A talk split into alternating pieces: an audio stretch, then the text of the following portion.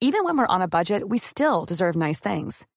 Quince is a place to scoop up stunning high-end goods for 50 to 80% less than similar brands. They have buttery soft cashmere sweaters starting at $50, luxurious Italian leather bags, and so much more. Plus, Quince only works with factories that use safe, ethical, and responsible manufacturing. Get the high-end goods you'll love without the high price tag with Quince. Go to quince.com slash style for free shipping and 365-day returns. So, big news the U.S. is relocating our embassy in Israel to Jerusalem. Yeah. Just in time for Ben to go to. it's gonna I'm Jerusalem. gonna be in Jerusalem next week. It's gonna be an interesting week. I Yeah, bet. well, the the State Department noted that it usually takes about three years to, you know, get permits for design and build a new embassy. So we'll see if anything is left of Jerusalem by the time. But the the Trump organization knows how to get those permits through, man. Come Well, on. so- Exactly. This is the real estate prowess. By the time anybody listens to this podcast, the speech will have been given, Yeah. and uh, we will see if Jerusalem is a smoldering ash. You know, By and. Ben will not be here this week, but we don't know that he has actually been killed in Jerusalem, so don't worry about that. So if you don't, uh, well, I mean, I'm, you know, the question is whether there will be a city to go to by the time I get there next week. Uh, yeah, I mean, look, alarmism aside, I think we've seen a number of crises around Jerusalem in the last few years. I'm not necessarily expecting it all to explode, but I will say that if one's goal wa- was to stoke tensions, one could hardly do a better job of teeing up your public statement to stoke tensions than the White House has done. So Tammy congratulates the White House on their flawless execution public diplomacy of their strategy. terrible, terrible plan. Right. They've managed to upset everybody while accomplishing just about nothing. But they seem to be really expert at that. More next week. Hello and welcome to Rational Security, the When You're President, They Let You Do It edition. Oh, that makes me so oh. sad, Shane. I'm Shane When, the, Harris, when very you're a reporter. star, they let you obstruct justice. when, the, when the president obstructed, it's not justice. when the president does it, it's not sexual harassment. and it's not obstruction. Right. I think we, there's some mix of these. I want to be president. It's good So to do be you the Vote king. for you. Yeah, right? I'd vote for me too. It's good to be the king. It's good to be the king. that should be our object lesson. History of the World, Part One. Yeah. Yep. I'm Shane Harris here with my good friends Tamara Kaufman Wittes, Ben Wittes, and Susan Hennessy. Hi, guys. Hi. The gang's all here. We're We're all It's here. been a while. I'm not going to be here next week. No. I'm going to be in uh, the ruins of Jerusalem. What's left of Jerusalem? Well, it's nice to have a little reunion. This But week hey, I mean, with the city like leveled, and I mean, we can be able to have our pick of places to put the embassy. That's right. We call it civil unrest. The Trump administration calls it a building opportunity. urban redevelopment.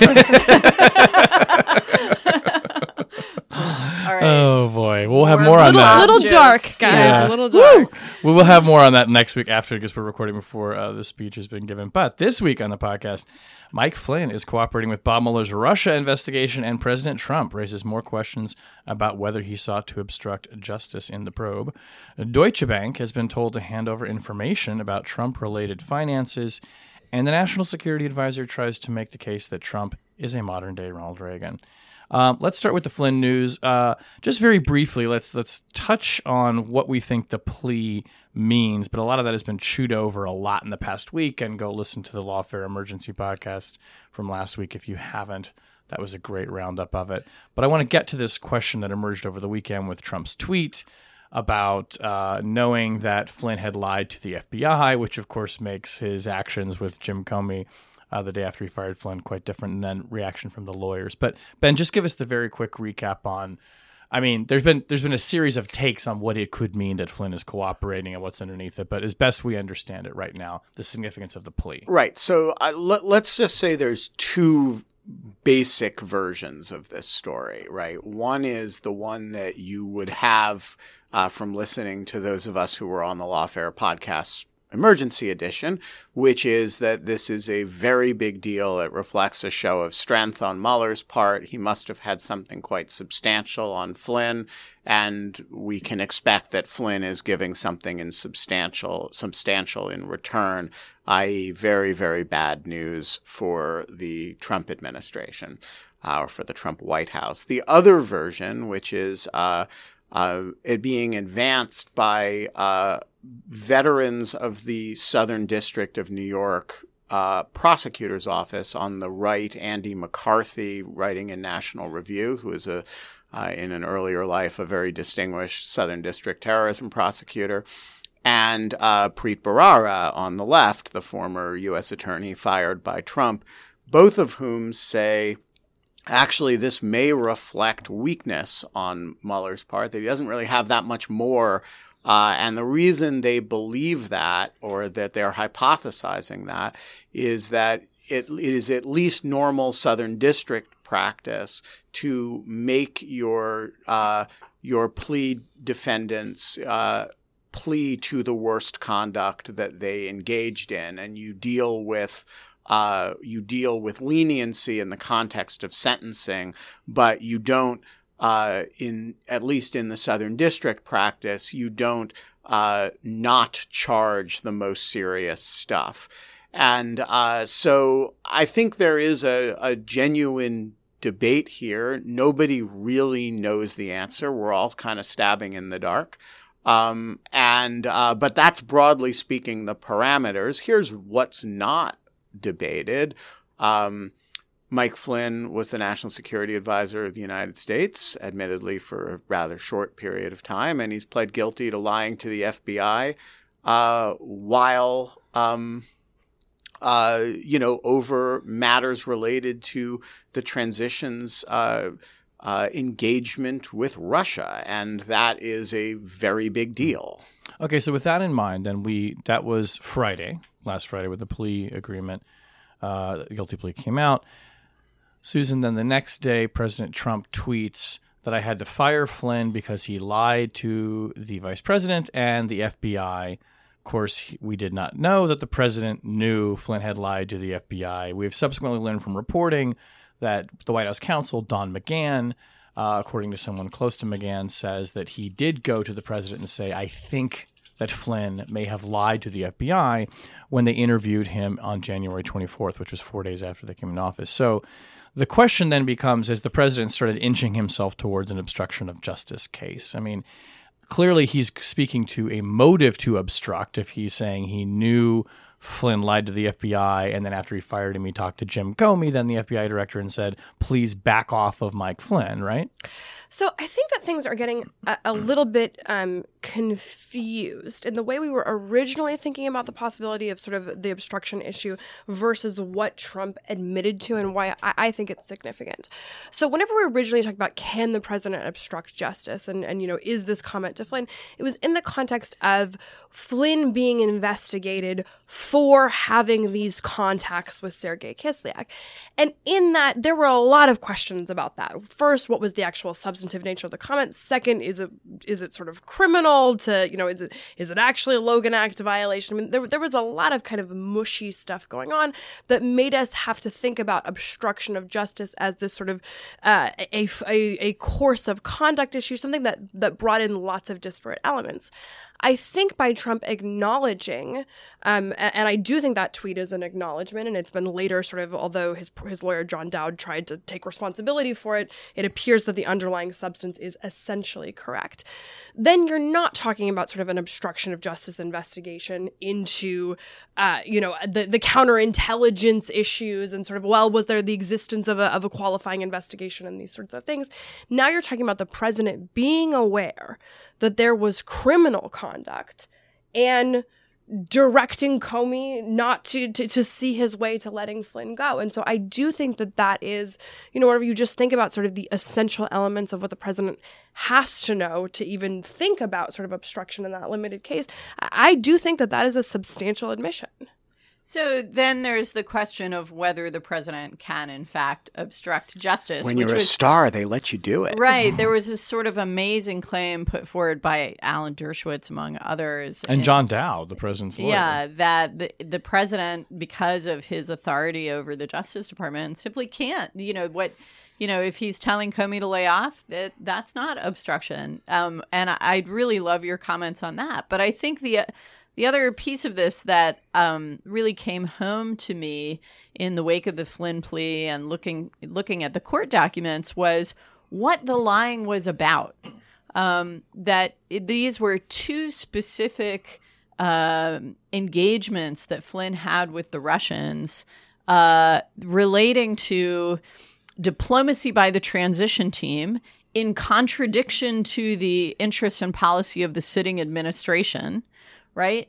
And uh, whether it's a Logan Act violation or not, um, it's something that they decided to do, you know, against the policy of the sitting president. And then it's something that he felt he needed to lie about doing. Like if it really was all sanctioned and okay, and there there's nothing uh, either impolitic or illegal about it, why lie about it? And I'm still just puzzled by how are we supposed to think about the choice to lie to the FBI about these meetings? Yeah, this is something I, I mean, I, I we've been talking about this a lot in the newsroom, but and I'd love to get everyone's take on this, right? But it's it's it's not it it, it sort of defies the imagination to think that Michael Flynn, who had spent his entire career in military intelligence, who certainly knew the significance of a meeting with the FBI and an interview about his behavior And also would knowingly lie unless that- there were a really good reason. Right, right. And also certainly knew the chain of command and the fact that the Absolutely. president is the president until noon on January 20th. And Like, knew that he had been dispatched in these efforts by other people to go talk to the Russian ambassador and to go to work on behalf of, you know, downplaying the reaction to sanctions and trying to get the Russians to intervene at the UN on a vote. So what is what is the lying in service of? Yeah, so I, mean, I think that this is this is the one shared instinct of all of them. So I think there's two things. One, there's complete revisionist history going on right now that like this was a Trump this was a Trump policy, and uh, you know uh, the Obama administration had policy preferences too during the transition, and this was a perfectly open uh, thing that Trump could have just said publicly without any issue at the time. No, this had strong bipartisan support. These sanctions had strong bipartisan support. It would have been a major scandal. Um, Trump was getting huge pushback from And his these were sanctions because of the interference in the election. Let's. Exactly. And and let's let's take it a step further. It's not, you know, right, we still don't know precisely what was said about the sanctions, but you know, the the the logical inference at this point it is it's something related to, hey, don't retaliate, not just because we're asking you out of the kindness of your heart to not retaliate, but because we are making a representation about lifting sanctions in the future. that there's a quid pro quo, in other words, for the Russian exactly not to retaliate. this would have been a hugely substantial thing at the uh, you know a sort of political story at that moment in time. And so i think that they're lying because one their instinct is to avoid the political inconvenience. They understand that it's going to be you know a, a really really negative story that's going to continue to bog the president down right in this period when they're all concerned about sort of uh, you know lack of legitimacy because of a russian election interference. And then because i think that they you know I, I think again and again if you look at kushner's behavior and flynn's behavior i think they, they think they're acting with you know impunity that they now trump is going to come in and they're the they're the big guys in the room and and they're going to be able to get away with anything and so they don't care they don't feel sort of constrained by this notion that you need to be honest and forthright with with federal investigators Go ahead. Well, all right. So, first of all, I will reiterate a point I made a number of weeks or months ago on rational security, uh, probably at the time of the Papadopoulos uh, hearing uh, plea, which is. Uh, you know, a whole bunch of people got interviewed in January, February uh, by the FBI before this investigation was a big deal, or at least before they thought it was a big deal, before Comey had announced it publicly. Uh, and we have now have two pleas from people who have acknowledged that in the context of those initial uh, uh, interviews in an, in an early phase of this investigation, they bald-facedly lied to the FBI. And I think the the single most important question right now uh, is who else was interviewed in this early phase, and was basically everybody lying to the FBI? Well, we know some point? who were interviewed. Yeah. And I think those people, the people, before people realized that this thing was really serious, I think a lot of people probably weren't entirely candid with the Bureau. And I think this creates a, a pool of people who have uh, potential uh, uh, pleas to enter now. Uh, and I, we've already seen two, and my working hypothesis is that there are maybe other people who were not entirely candid with the Bureau. Can we also just, as a, as a quick side point, also assume that perhaps there were people who were truthful in their interviews with the FBI and that that then helped the FBI establish what actually happened? I think that's almost certainly correct. Um, so the, the second point is on this question of whether the president can obstruct justice. The president's lawyer and frankly Alan Dershowitz as well have thrown up a lot of smoke around this issue. Um, the actual answer to this question is uh, in most areas not disputed. That is, the president can obstruct justice in exactly the way that everybody else can with respect to witness tampering, with respect to um, you know, interactions with the judiciary with respect to uh, paying hush money, right? Both Bill Clinton and Richard Nixon faced plausible criminal jeopardy for this kind of uh, obstruction of justice. And uh, there's no serious legal question that the president can obstruct justice in that fashion. Uh, the hard question, and it is a very hard question, is whether and to what extent the president can obstruct justice using only otherwise valid exercises of presidential authority to manage the executive branch. So, firing the FBI director is something he absolutely has the authority to do. Um, directing an investigation is something that he has the authority to do. And there is a legitimate question whether those acts alone can constitute obstruction of justice. Uh, as so it all comes down to the intent with which he took yes, those actions. So then. I think this is the point that that doesn't sort of right this this argument that well as long as he's using sort of it's the valid use of, of his constitutional office. Well, that's true for for anyone in government, right? So you can accept payments if you do it for a corrupt purpose for improper reasons outside the scope of what you're authorized to do it's bribery, right? I mean, sort of that the notion, I think that the only way that, that that argument holds up is to say that the scope of the constitutional authority is such that there's no such thing as a corrupt or improper purpose. That just seems plainly wrong. No, so I, I, I agree with you that the hard version of this thesis, as articulated by Josh Blackman and um, and less carefully by by Alan Dershowitz, is has got to be wrong. And the example that I used in a lawfare piece yesterday was imagine that the president has a case before a federal judge that he really cares about. Let's call the judge, oh, Judge Curiel. And imagine that Judge Curiel's daughter is a staff attorney at the Justice Department, and the president gives Jeff Sessions a directive promote that woman at every opportunity. And imagine that he sends that woman a note that says, I'm taking care of you, so your dad will take care of me. Right? So all he's done is used his power, his lawful power to uh, promote somebody, which is, of course, the same power as the power to fire the FBI director. I find it very hard to accept that that would not be an obstruction of justice if done with specific intent to influence a particular judge's handling of a particular case. Uh, that said, it's a serious question, and and uh, the president's lawyers uh, would have a serious argument on this issue.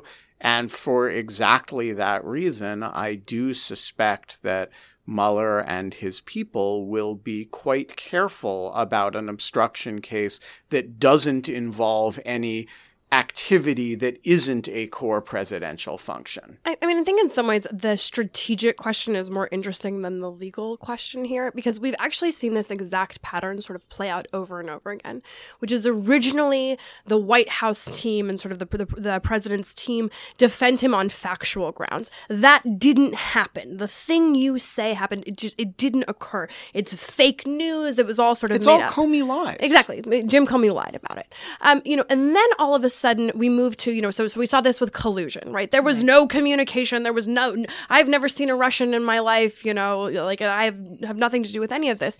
And then it moves to uh, you know, it, collusion isn't a crime. And now, once again, I, I, do think that they've sort of they've tipped their hand a little bit here in I think kind of jumping the gun strategically on moving quickly from you know he didn't obstruct justice as a factual matter to he can't he can't obstruct justice. So let's just all move on. And Yeah. by the way, even if he can't, if even if he can't obstruct justice for criminal law purposes, it is still perfectly within the competence of Congress to say you engaged in a pattern of obstructive behavior that is inconsistent with your being in office for purposes of the impeachment right as a pol- as a political matter they could still judge him to have done so And, sh- and that's why Shane should be president. Yeah. I mean, I've been saying this for Vote minutes. Shane. I, I even know you, your bumper sticker should just say Shane! Exclamation. Shane. that's, that's got a good track record that way Mm, yeah. Maybe. Mm, maybe I'll rethink that way. Maybe just Shane, period. yeah Shane. Shane. Shane. good. It's sober. mark. It's no, an no, no, adult. no, Shane is the answer to any everything, so it's just Shane. Period. Maybe it should just be Shane, comma, and then you fill in the blank.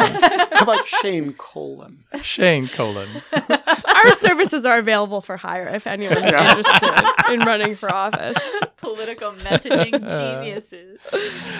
All right, let's move on to uh, another big story uh, that broke on Monday. Um, Deutsche Bank, uh, the Wait a minute, Shane. You're not going to do this with a German accent. you you did it. all the Russia stuff with a Russian accent. Oh, Deutsche Bank has received a subpoena from Special Counsel Robert Mueller concerning people or entities affiliated with President Trump.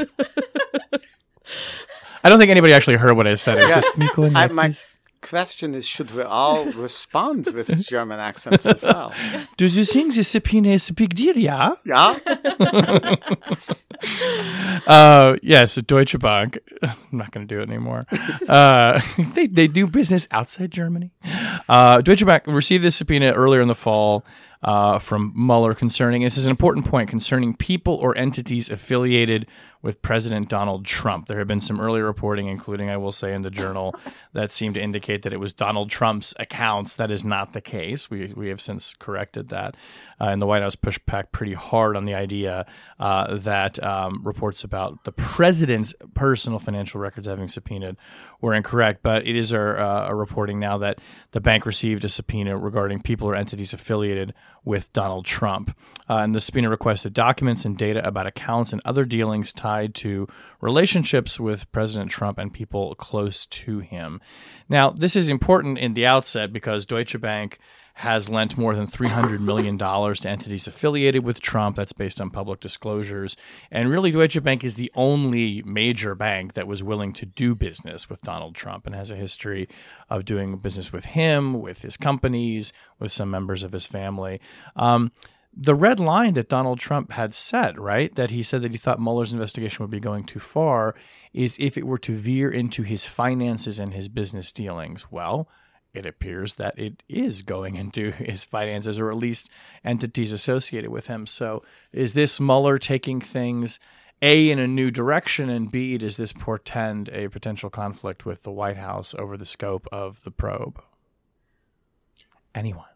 Well, so I think as a political matter, you know, there there are the process crimes, if you will, that we've been talking about, obstruction of justice, lying to the FBI, all that kind of stuff. But for a lot of uh, political activists whose fundamental view of this president and his family in office is that they are corrupt actors, they are there to enrich themselves there in other words there's a hunger for a story about the relationship between Trump and the Trump organization's personal finances and the actions of the president in office. And I so I think that um, I'm I that none of that speaks to why Bob Mueller would have issued the subpoena, but it does speak to why this story was such huge news. And you know, I th- I think there there are important questions that you know in service of the country you would want to either exclude these possibilities or figure out what's at the bottom of them in terms of private business private interests and public interests and the intermingling between the two whether it has to do with the debts of the Trump organization or the questions that have been raised about Jared Kushner's you know failed investment on in that building on 5th Avenue and the money he's been seeking to keep that alive. So you know it, I just as a citizen, I would say I'm glad Mueller is doing this because I think it's important for us to either put that piece of the puzzle away and say it's not relevant or know what's there. I mean, I do think there is one point that's sort of important to to return to in some sense, and and that's that the president does not determine what is Mueller's proper jurisdiction or not. Um, so the way this works is the Rosenstein um, order gives Mueller sort of a particular mandate over, uh, you know, broadly speaking, over the investigation that Comey was talking about in congressional testimony, plus anything that's sort of necessary to answer those questions and anything arising out of that uh, that inquiry. Now, that's not a jurisdictionless mandate. It doesn't mean that you know Mueller can now investigate anything his heart desires.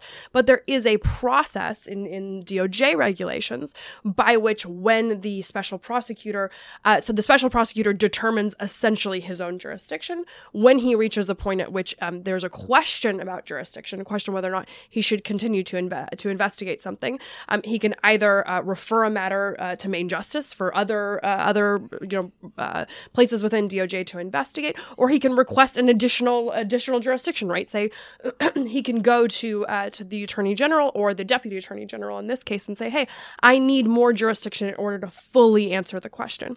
Um, and there's actually there's there's a process. There's a process for making that request, and there's actually a process for in the event that there is a conflict, right? So he requests this of the deputy attorney general and then doesn't get uh, the deputy attorney general doesn't agree to give this additional jurisdiction. There's a there's an obligation to notify Congress about the fact that there was a request and, and sort of a, uh, that that was declined.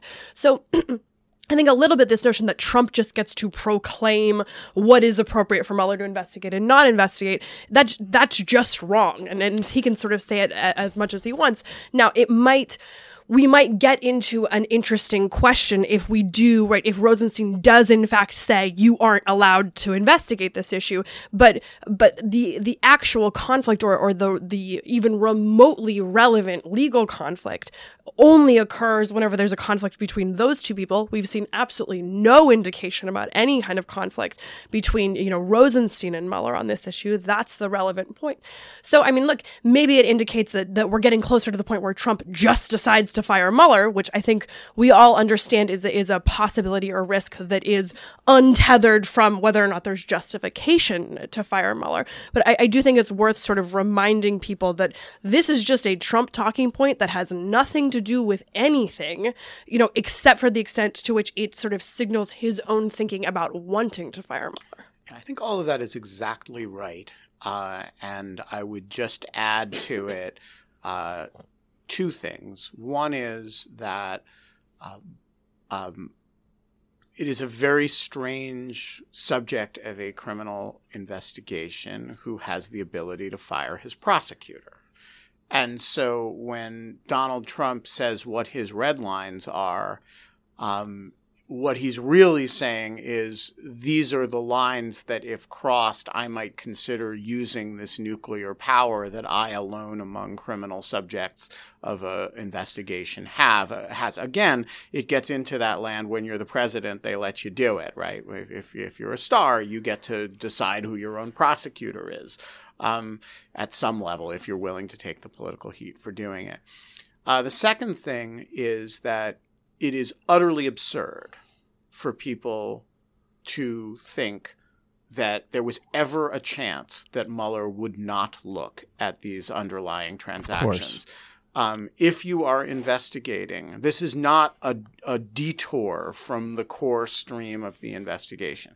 If you are looking at Russian influence in the 2016 Trump campaign, understanding Russian leverage through prior business dealings uh, over with the Trump organization, with Trump personally, with uh, members of the uh, extended Trump community. Uh, is a core piece of that investigation. There was never a chance it would not happen, and um, and people are being either uh, very naive about the way major investigations work or willfully misrepresenting it when they are suddenly surprised that that Mueller might want to know what Central Asian oligarchs are sending money to the Trump organization.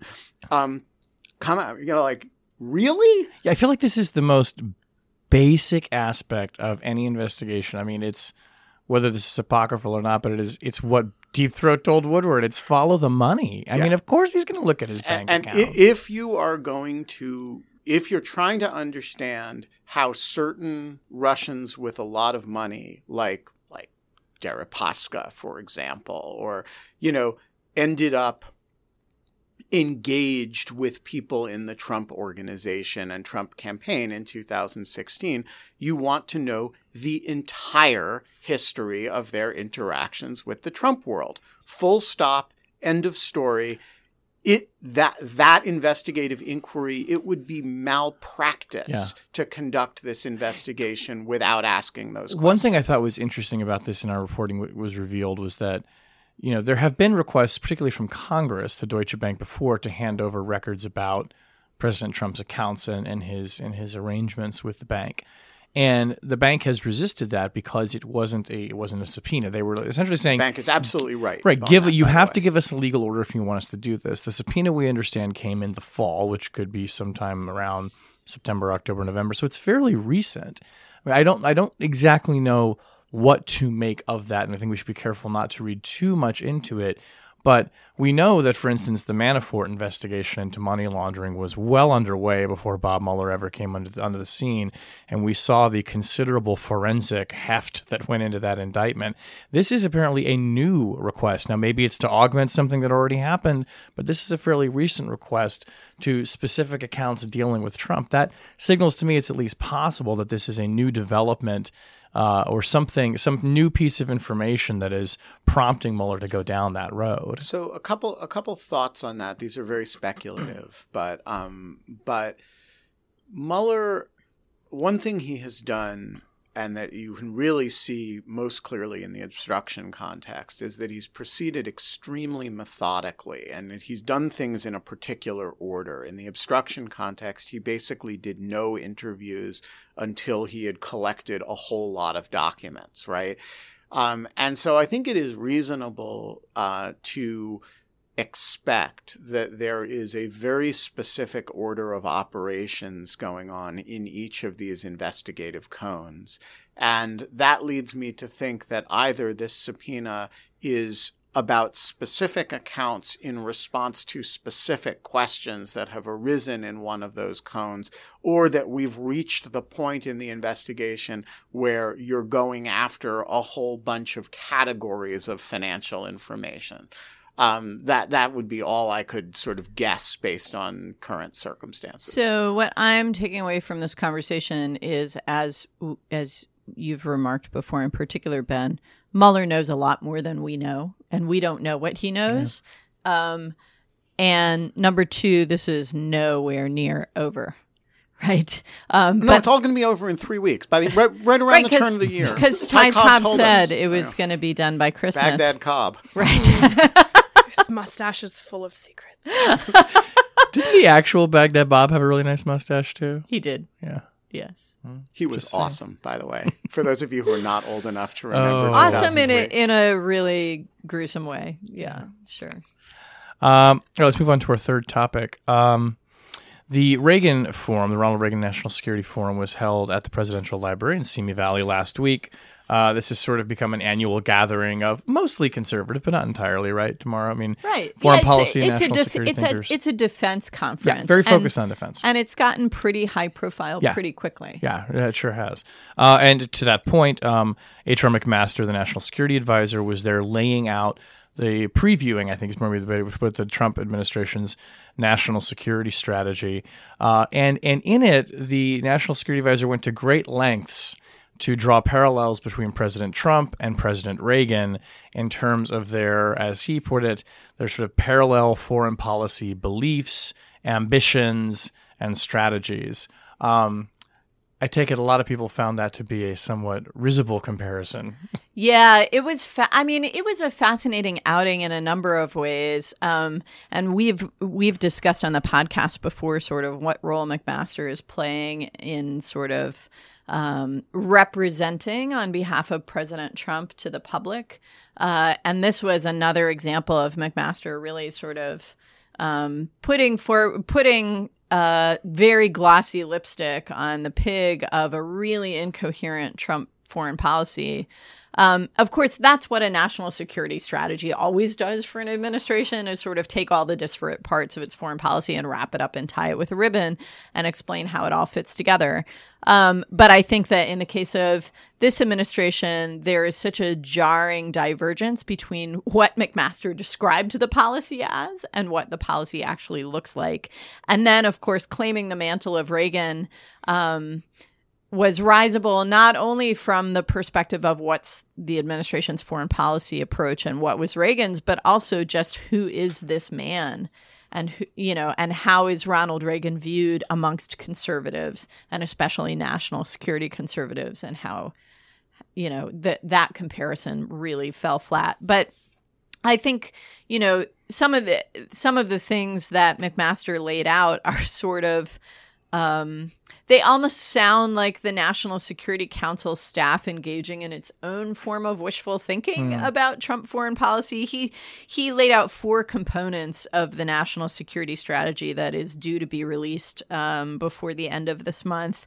He said that it's um, it's about understanding four areas. First, the values that define our nation. Second, the full instruments that define our power. Third, the threats facing our nation, and fourth, the dynamic and competitive nature of our security environment. And on each of those points, he compared the Trump administration to the Reagan administration. But of course, when it comes to values, you know, Reagan had a clarion call. Trump has essentially abandoned Reagan's sense of values in foreign policy. And so it was preposterous. Full instruments that define our power. McMaster went on at length about diplomatic capability at a moment when the administration is slashing and burning the State Department. Um, it was the last two that were more substantively interesting. McMaster defined uh, threats in terms of number one, revisionist powers, Russia and China, where we see the Trump administration actually acquiescing to Russian and Chinese preferences on a number of issues. Uh, and then non state actors or rogue states and terrorist movements. So Iran, North Korea, Hamas, Hezbollah, ISIS.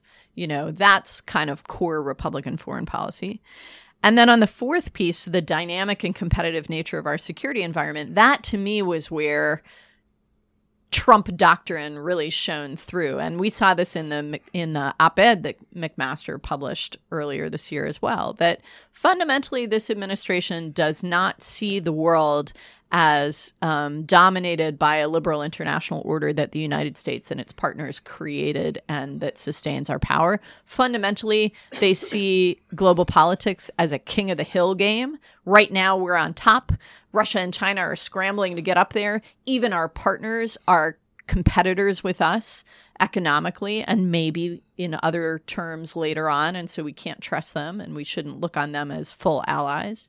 And, you know, it's all just a sharp elbowed uh, war of all against all.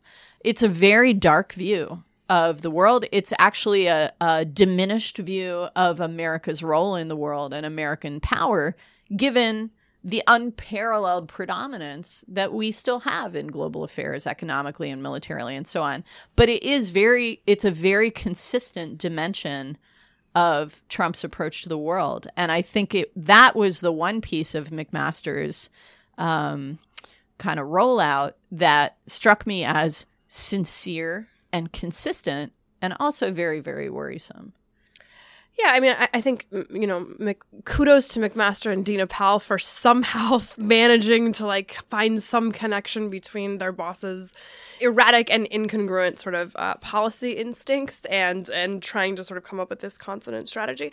You know, one of the things I think is is interesting is how obsessed they are on sort of um, you know cloaking themselves in the mantle of Reagan and, and sort of trying to convince people, notwithstanding the facts, that this this really is traditional Republican positions.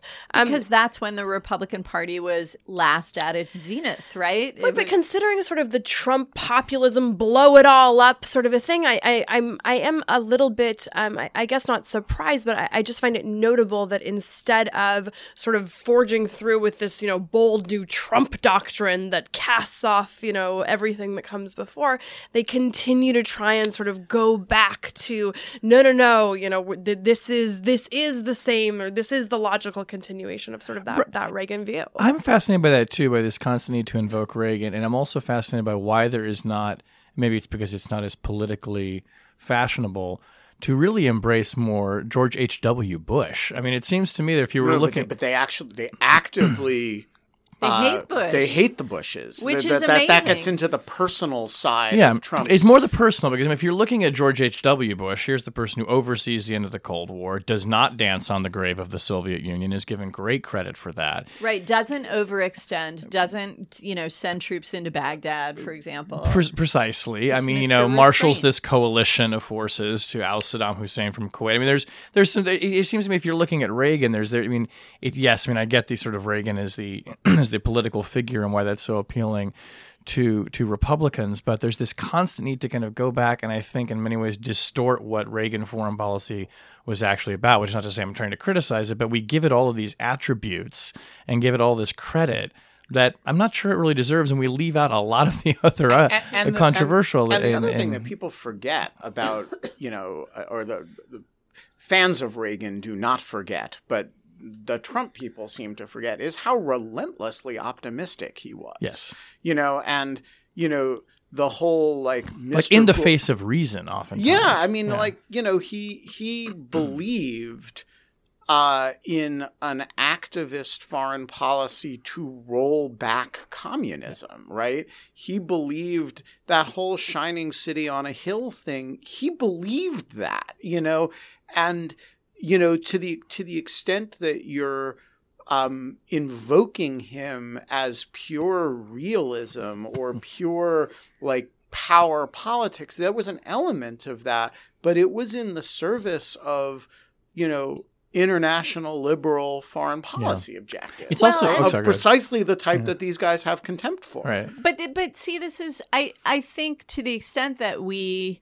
see Reagan as someone who had a, a, an ideological message of bringing clarity, but whose actual policy didn't always live up to it, which is, I think, a fair reading.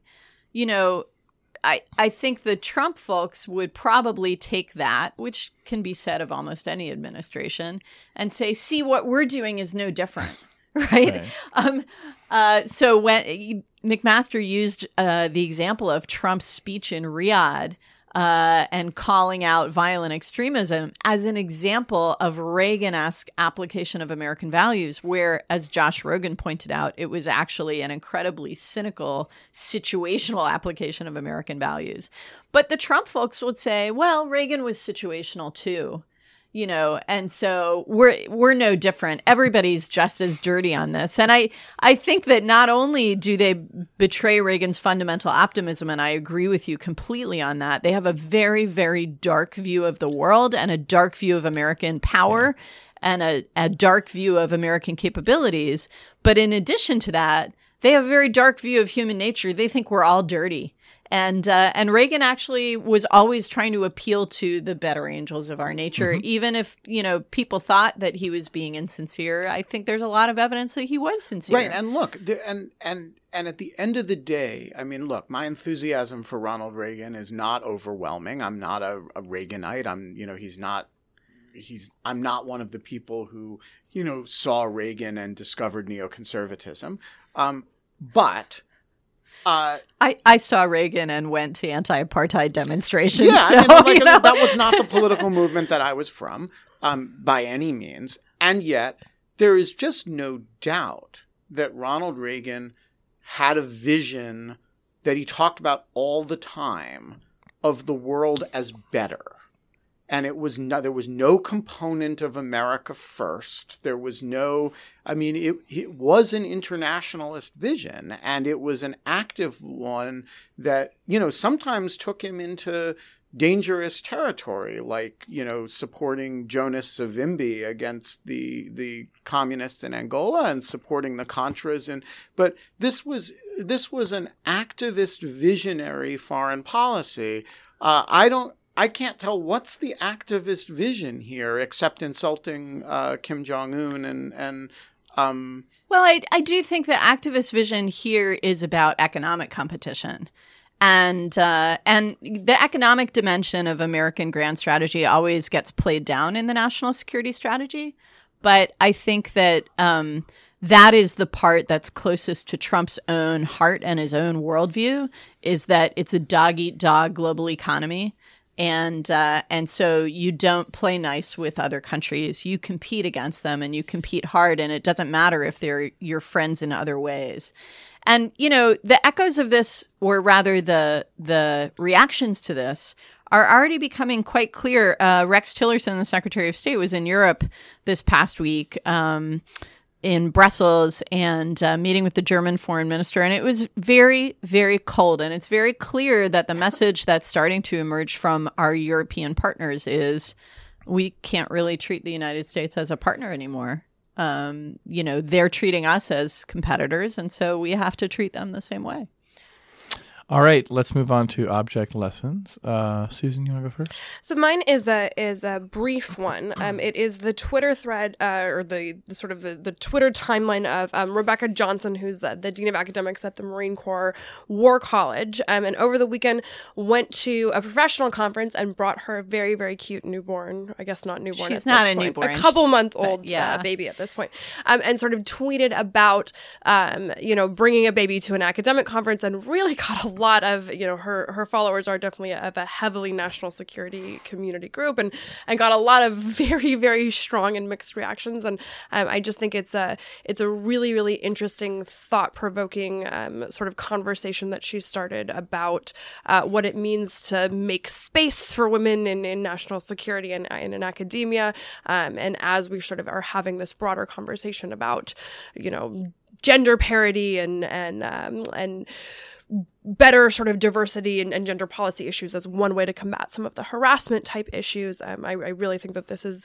an issue that uh, that people, especially in people in this world uh, who aren't inclined to think about, should think about sort of uh, uh the connection between welcoming women into the national security community and embracing motherhood in in the national security community. So I would um, point everyone to her uh, to her Twitter and and read a little bit about sort of uh, how she engaged in that conversation.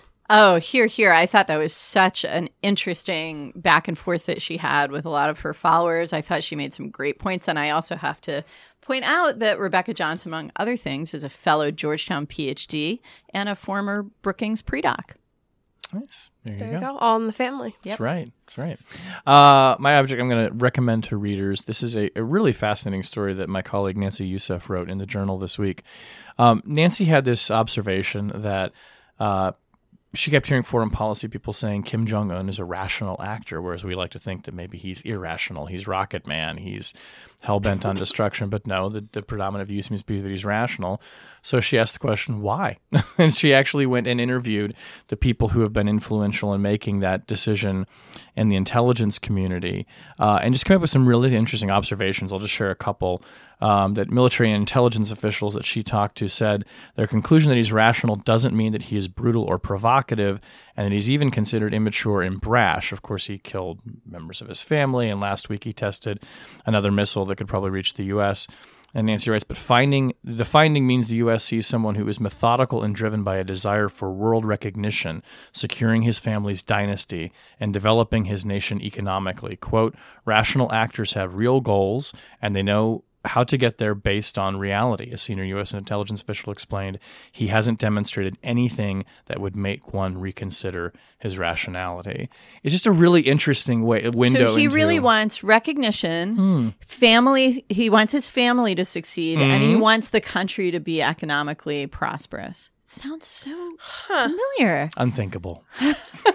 how irrational. I actually read that story and I, I thought that story was really encouraging in a lot of ways. Yeah. That you know, if you, uh, you know, I forget who on the Lawfare podcast, whether it was Steph Haggard or Mira Rapp. Uh, Hooper, but um, one of the two of them in a conversation that I had sort of with them emphasized that uh, the uh, the basic structure of deterrence on the Korean Peninsula is sound, um, and the thing that could make it very unsound, right, is if the actors in question are not behaving rationally. That's where a sound deterrence becomes amenable to real accident and, and difficulty. And so the idea that uh, the idea that Kim Jong Un, brutal, evil, horrible, Stalinistic as he is, uh, is not completely nuts in his international action and not and can be expected to respond rationally to things. I actually found a very encouraging um, uh, little bit of news, and I thought Nancy's piece was was provocative and interesting and valuable just for sort of floating that. yeah. Yep. All right. Well, that brings us to the end. The end is here. No, no. Whatever alarmism we may have about moving the American embassy to Jerusalem, I don't believe the Tammy end is here. our optimist, our Reaganites. Don't worry, it's just the end of the podcast. It's not the end of the world. Rational Security is a production of Lawfare. You can find our show page someplace on the internet. By the end of the year, like sort of, I'm going to be Ty Cobb about this. But around the end of the year, that the original show page will get integrated into every every time I, you know, like I stop at so, all right, it's time to move the show page. It's time to you know move the show page onto Lawfare. You know, Bob Mueller like does something, something. and I just haven't had a moment to do it. I think it Bob yet. Mueller clearly like wants spaghetti on the wall productions.com to remain. I don't know what he's up to, but he has a plan. He's a rational actor. With He's a goal definitely a rational and a actor way to when it achieve comes to our show page. You can tweet us at RATL Security. We are definitely rational actors. You can find us on Facebook. Whenever you leave a uh, download the podcast, please leave us a rating and review. It really helps us out, and we appreciate it. Our audio engineer this week is Matthew Kahn. The show is produced and edited by Jen Patja Howell. Our music was performed this week by Robert Mueller and the Subpoena Stocking Stuffers. It's very, it's very good. Shane. you have been served. You sound like the bad guy in Indiana Jones. They, yes, that's my, my, my, my, my German accent is purely like maniacal Nazi. Why don't you tell us where the stone is? Um, no, actually, it's Sophia Yan, who's definitely not German, did the music. No. Definitely not German. On behalf of my good friends Ben Wittes, Tamara Cofman Wittes, and Susan Hennessey, I'm Shane Harris. Guten Tag.